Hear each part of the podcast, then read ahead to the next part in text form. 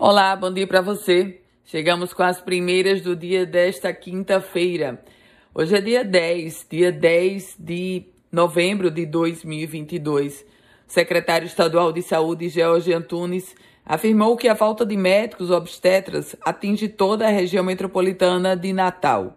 Ele reconheceu que há uma carência de profissionais nas escalas de plantão da maternidade Leide Moraes, na zona norte da capital Potiguar.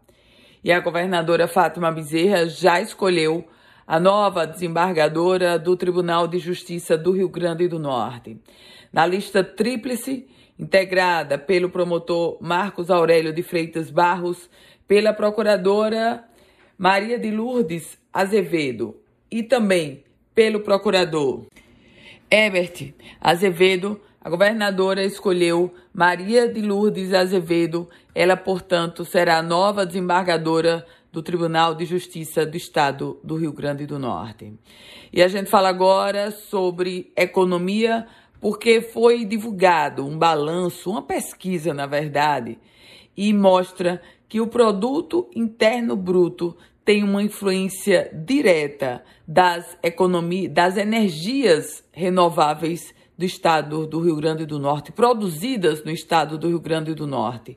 O PIB, o crescimento do PIB, traz um reflexo de 70% a partir dessas energias renováveis, da produção da energia renovável.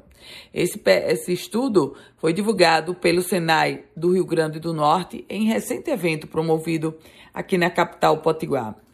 E a gente traz notícias agora sobre vacinação. Secretaria Estadual de Saúde, vai se reunir com os secretários municipais amanhã para discutir um projeto com foco na instalação de postos vacinais no ambiente de trabalho.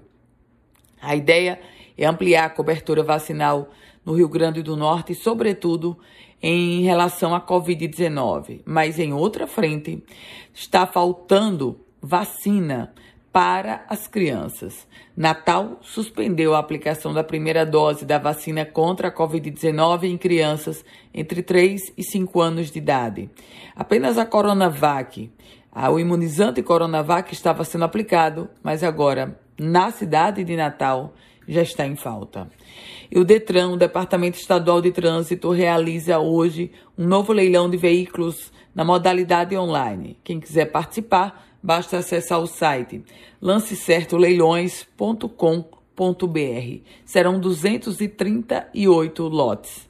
Com as primeiras notícias do dia, Ana Ruth Dantas. A você, uma produtiva quinta-feira. E se quiser começar a receber esse boletim, basta enviar uma mensagem para o meu WhatsApp, que é o 987 16 8787.